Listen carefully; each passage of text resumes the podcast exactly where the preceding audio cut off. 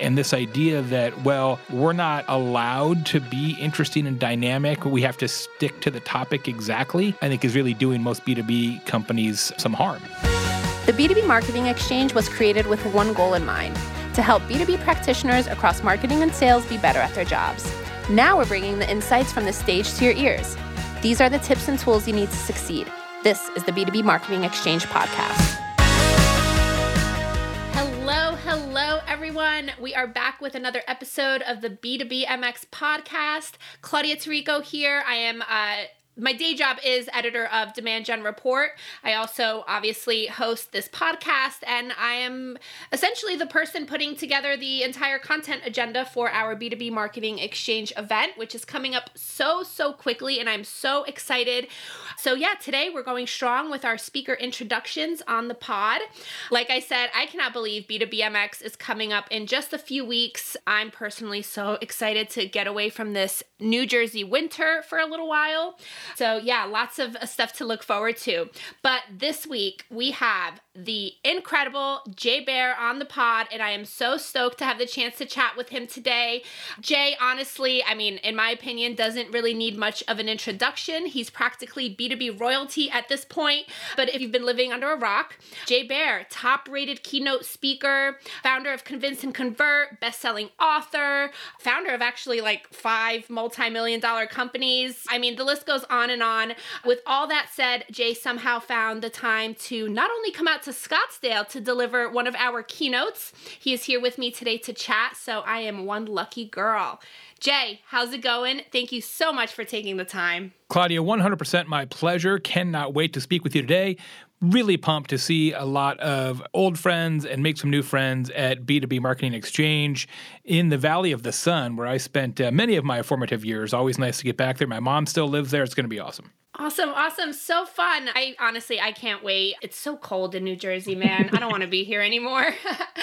Listen, Jay, I wanted to kick off the conversation uh, because I personally, I want to get to know you a little better.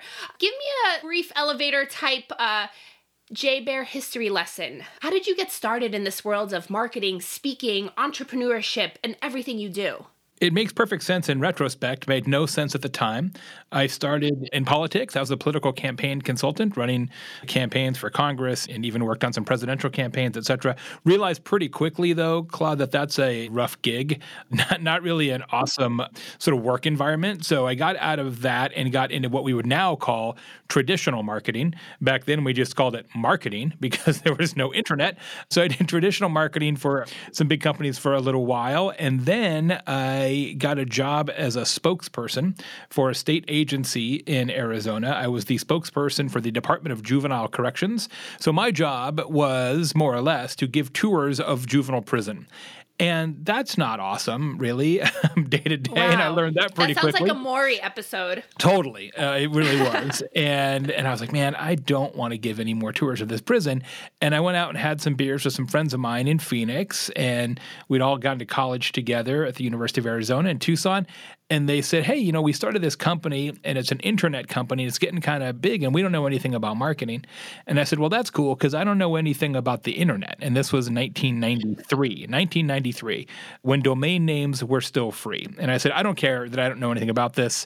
I'm not going to give any more tours of this prison. So I walked in the next day, quit, and started uh, a couple days later as the vice president of marketing for an internet company, having never really been on the open internet. These were the American Online, CompuServe, Prodigy days. And from there to here, I started a couple of companies in Phoenix on the advice and consulting side, and then started Convince and Convert 13 years ago. And along the way, started a blog and wrote six books and started giving presentations 10, 12 years ago. And so it all makes sense. You know, I've done a thousand podcast episodes and and all the rest. I only made two good decisions ever, Claudia. One was to convince my wife to marry me, which I've never worked that hard before or since on anything. Like it, re- it required like a talk about a full funnel effort, right? Like there was pipeline acceleration, there was demand gen, there was I worked hard at it, right? A whole system. Uh, it's the ultimate ABM when you just know who you want to marry you. So I did that was really smart. And the only other thing I did well was was to sort of get involved in digital and B two B marketing very, very, very, very early and have the good sense to not get out.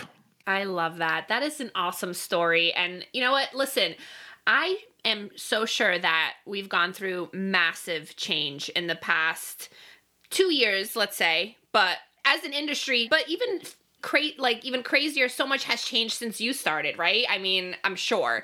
And i actually asked i asked marcus sheridan this same question last week. I know you, you both are such huge influencers in the space. You're, you're veterans at this point. So tell me what you learned back then when first starting out uh, that you still focus on all of these years later and a full pandemic later. Well, it's actually one of the topics in my presentation coming up at the event this idea that you can never be too specific or too relevant. When I was a political consultant, one of the things I learned from some of my mentors is that what poor candidates do is they talk about a bunch of issues. And what great candidates do is they figure out as quickly as possible what issue matters to you, and that's the only issue they talk about. So I was a direct mail specialist when I was in politics, which actually has a lot of applicability to what I do now as a marketer and a customer experience advisor. Because as a direct mail specialist, you almost never want to send a direct mail piece about a lot of things because no one's going to read it. What you do is a lot of research, and, and back then it was a lot harder because we didn't have all the databases, but there are still ways to figure it out. Like, okay, Claudia is really interested in education or the environment or crime or whatever your issue is. And then I write and send to you a series of, of direct mail pieces on that topic. And that level of relevancy and specificity creates attention and changes attitudes and causes behavior. And marketing works the exact same way. It's just now we have a lot more tools and technologies to make it happen. Very, very cool. And that's one topic of your presentation, right? But another is, you know, clearly content, right? So I want to talk content. I know that's somewhat your forte, you know, convincing Vert is big on content. So, what is the current state of content marketing right now? I know we're just like we're flooded with content. Buyers are obviously smarter than ever. They don't have all this time to devote their energy to every single message, every single white paper that comes their way. So, how can marketers stand out and just really grab that attention that is so, so vital these days? Well, it's kind of a funny situation in that we are creating more content than ever research from Forrester found that total marketing messages increased by 40% last year. 40% in one year. So everybody in marketing is like, yeah, let's just make more stuff. That's the secret. Well, the problem is already two thirds of B2B buyers say that marketers give them too much material. So, so your target audience already says, hey, man, it's too much. And we're like, how about 40% more? And so obviously, volume is not the secret, right? And at the same time, as you know, the work that you do, the amazing work that everybody does at Demand Gen Report, content ain't free, right? It's not even inexpensive. It's just different expensive. Maybe it doesn't cost you as much in media dollars, but production costs continue to go up because content gets more and more complex and interactivity, et cetera, and video. And so a lot of organizations are spending serious, serious money on content marketing. And then the question is, does that actually pay off? And in many cases, as we know from a lot of research that's been done in the industry, no. Right? So we keep making more content, but the average return on investment for that content, I, I, think, is mediocre at best. And so that's the presentation that I'm bringing to the stage at B2B Marketing Exchange is about how to cross the moat of your B2B buyer's attention. No one is going to wake up tomorrow and say, man, you know, it'd be awesome if I could get more content. Like no one says that, right? It's like nobody says, Can I get more email either? But that doesn't mean you can't be effective. You just have to understand how to be radically relevant because relevancy is what people actually care about. Absolutely. I couldn't agree more. And I'm so excited for your keynote just for that. And I, am dying to hear what these different drawbridges are to get to that buyer.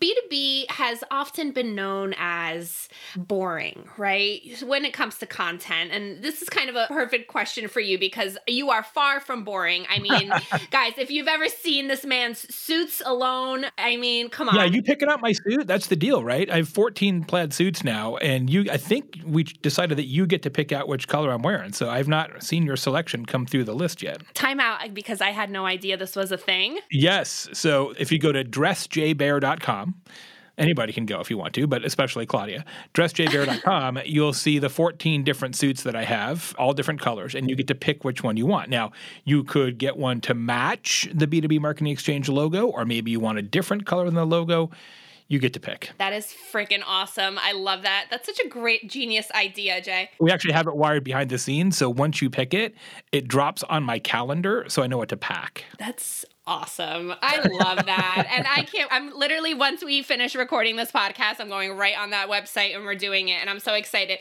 And then whatever I pick, I'm going to try to match you that day. Cause I'm, I'm big on fashion. It's going to be like prom. I love totally, it. Totally, totally, totally. I'll bring a, you want a, a wrist corsage or, or, the other kind? A wrist corsage. Okay. Because I actually, I broke my wrist a few months ago and I'm almost fully recovered now, finally. And so it'll be a nice compliment to my scar. okay. Got it. Well, back to the topic topic of B2B being boring, can you share some advice on how B2B content marketers can be fun and colorful and lively and really just finally get away from that stigma that B2B is boring? What can you share to inspire marketers to really go beyond that basic white paper? I mean, I think it's a simple truth, which is that your competition is not whomever sells whatever SaaS platform or or ball bearing or airplane brake pedal, whatever thing you sell in B2B, that's not your competition. It's not whomever sells what you sell. Your competition for attention is literally everything, right? Pete Davidson is competition right? The Grammys is competition. Tom Brady's retirement, that's competition every TikTok dance competition because in our daily lives, we don't think about consuming content as well. Now, well, let me go consume some B2B content or let me go to the B2B place, right? It's all mashed together like a casserole now. And so you have this really interesting hybridization of LinkedIn and TikTok, right? And YouTube and Instagram and stuff that I do for fun versus stuff that I do for work. Our lives are not segmented in the way that they once were. So you have to understand that if you're going to go to the trouble to make content, especially high funnel content, right, that really is more awareness generating, you are competing against all the things not just other people in B2B. And in order to make that work, you've got to give yourself permission, and I use that word intentionally, you've got to give yourself permission to tell a bigger story, right? So some of the awesome award winners that you all pointed out in the most recent award show do that really well. So I think about like the Active Campaign recipe book, which I participated in a year or so ago, where, where they found a bunch of B2B influencers, myself and Marcus and Ann Handley and others, and said, hey, give us a recipe, a holiday time recipe from your childhood. And so I served up my Grammy's peanut butter blossom cookie recipe. That was in the book. Now, that doesn't really have much to do with marketing automation and CRM platforms but it has everything to do with everybody who likes good holiday recipes, right? And so if you're going to try and create attention, you have to take a page out of the playbook of the B2C companies. And this idea that, well, we're not allowed to be interesting and dynamic. We have to stick to the topic exactly, I think is really doing most B2B companies some harm. Very interesting. And you're absolutely right. I mean, you know, taking that just a few notes from B2C and watching the world around you, right? There's so many ways that you could like make some kind of connections, just like, you know, the recipes. So that's a really great example there. I want to take a moment to talk about some of your books because, I mean, you've written a bunch. Two of the latest come to mind Hug Your Haters and Talk Triggers. Talk Triggers is about word of mouth, customer advocacy in a sense, right? While Hug Your Haters is on, you know, the customer service disruption. I'm just curious. These books both, please correct me if I'm wrong, but I'm pretty sure my timing is correct here. But these books came out before the pandemic, right? Correct. Yes, yeah. So is there anything in either of these books that you think should actually change now that we've been through this life changing pandemic? If so, how? And if not, what will these two books teach audiences in this day and age, post pandemic, socially distant, working from home, digital first world, all that stuff? Yeah, there's probably lots of little things that I would tweak if I rewrote those books today. That's the curse of of being a marketing and business author, right? There's always things that you're like, oh, that's no longer exactly how WhatsApp works or, or whatever the circumstances are. But categorically, I wouldn't change much at all. And in fact, I would argue, and I'm not just saying this because I wrote the books, I would argue that both of those books and the advice they contain are more vital and more important today than when they were published.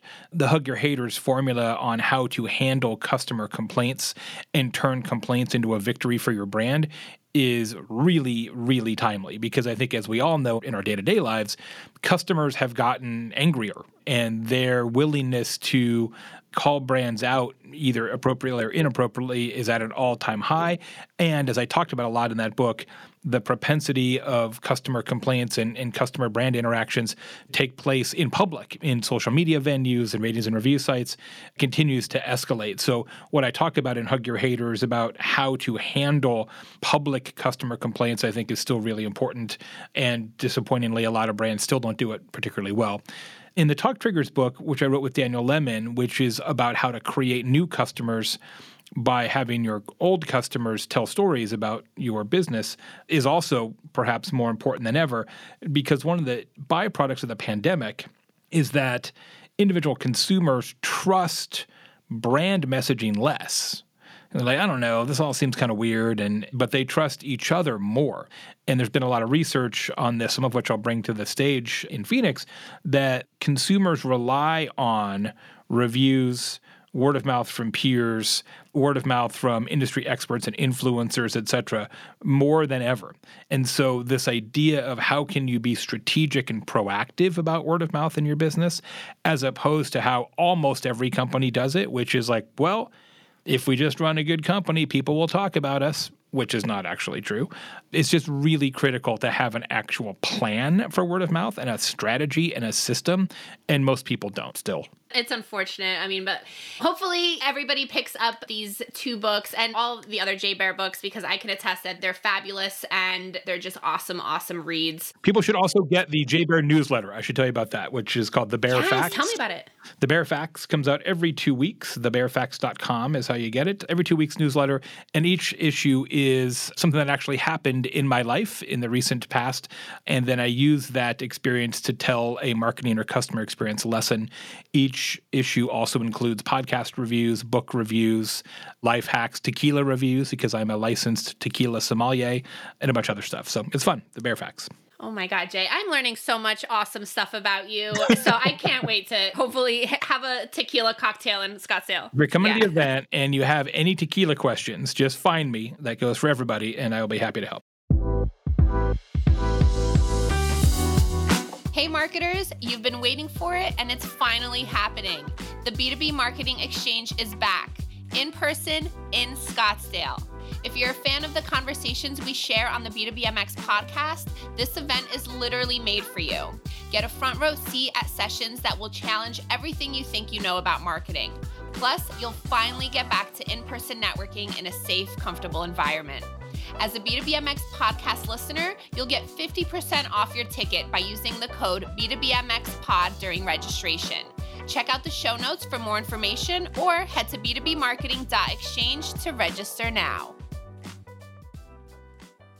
I have a tequila question real quick because I'm I too am a big tequila fan. What's your favorite? Like, give me a good brand. That's what a tough like? call. My favorite brand right now is only available online, but it is spectacular. It's called Wild Common. It's a new brand from the distillers of Cascahuín. It is owned by Andy Barton, who's a National Geographic photographer and champion rock climber uh, spectacular, spectacular tequila. In terms of one that would be a little easier to find in a very high quality liquor store, I'm a big proponent of a brand called G4, which stands for fourth generation. Felipe Camarena is the distiller there, and he is an absolute mad scientist all the G4 expressions are, are spectacular and, and actually uh, reasonably priced because tequila prices have gotten um, a lot higher as there's a pretty significant agave shortage because there's so much tequila growth in the US in terms of its consumption. So prices are going up and G4 is still pretty reasonable. Very interesting. And I have heard really great things about G4. I actually remember like I had a friend order a cocktail with Casamigos and the bartender was like, you know what? No, Casamigos is overrated. Try G4. And we really, really enjoyed it. So that's really good good to know. Also, like, and I mean, I can't, like, the shortage is probably because every single celebrity out there has a tequila now, right? That's part of it for sure. I mean, the celebrities are, you know, the celebrity tequila brands, of which there are dozens and dozens, and even some kind of what you would consider to be second, third tier celebrities have tequila brands that, that aren't as widely known. But within their own fan community, it drives a lot of sales. And so these celebrity tequila brands come in, and, and frankly, most of the celebrity brands are terrible almost all of them are terrible. It's kind of unfortunate, but they come in, they make the brands, which then sells a bunch of new tequila, which then causes even more agave shortages and prices to go up. And so it's just the numbers are staggering. Uh, the overall tequila sales in the U.S. and U.S. is by far the biggest market for tequila. It's up like 50, 60% in two years. And the thing about tequila that people don't typically understand is that an agave takes seven years to mature. So you plant it now you harvest it in 2029. And then once you harvest it, that's it. It's not like a grape, right? Where you just get more grapes next year.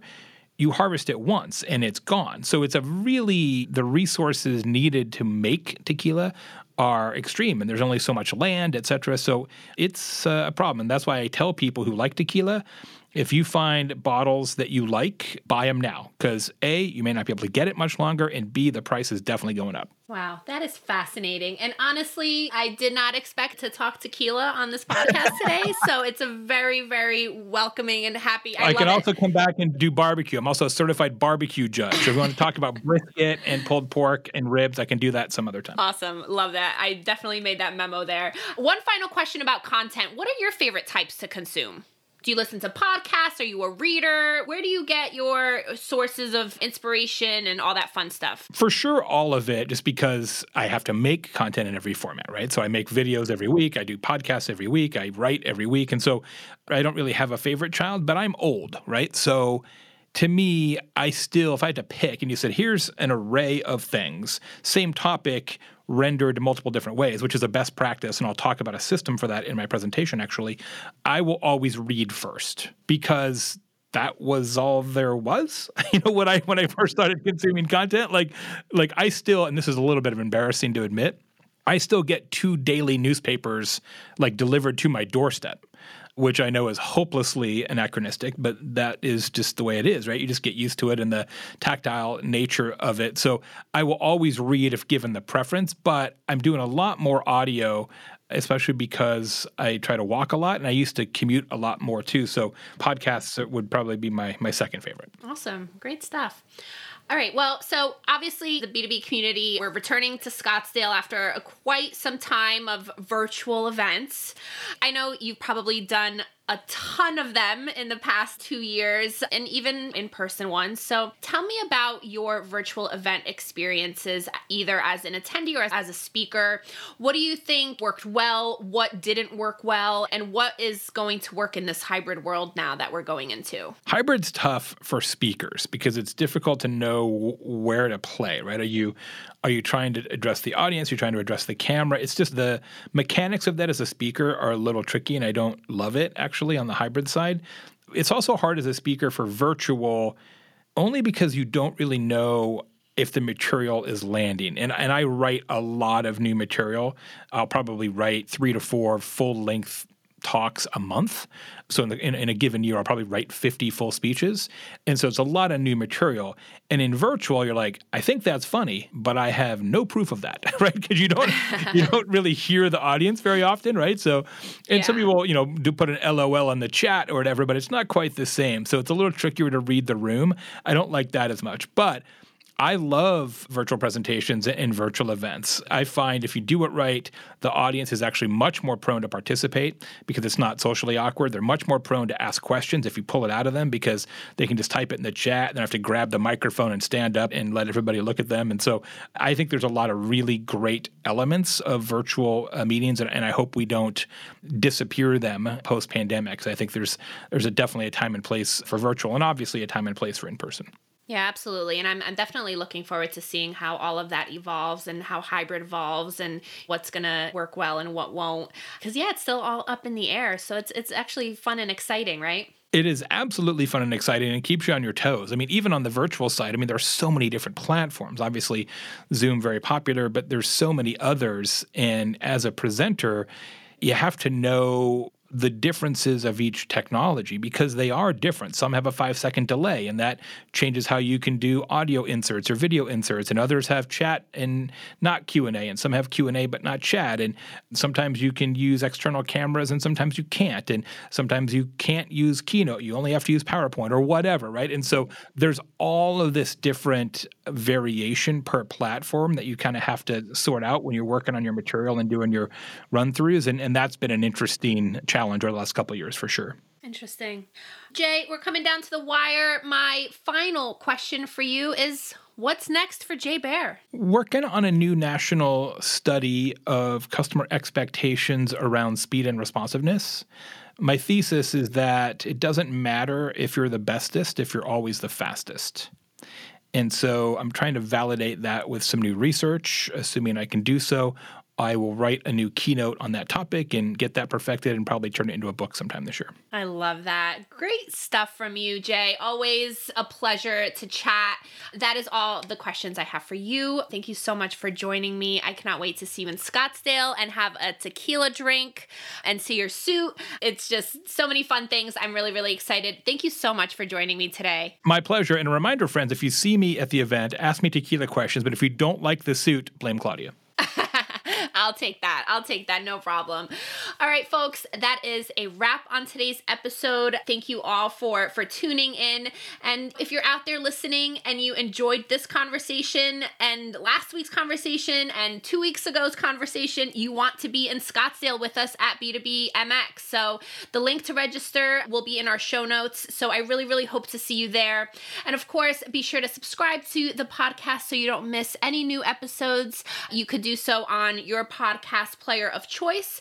And of course, catch us on Twitter and LinkedIn. Share your feedback with us. Let me know who else you want to hear from on the pod, or just say hi, or tell me which tequila you want me to try that you like. So I will talk tequila all day. That's it, everyone. Thank you again for joining me on the B2BMX podcast today, and I will catch you all next week. Bye.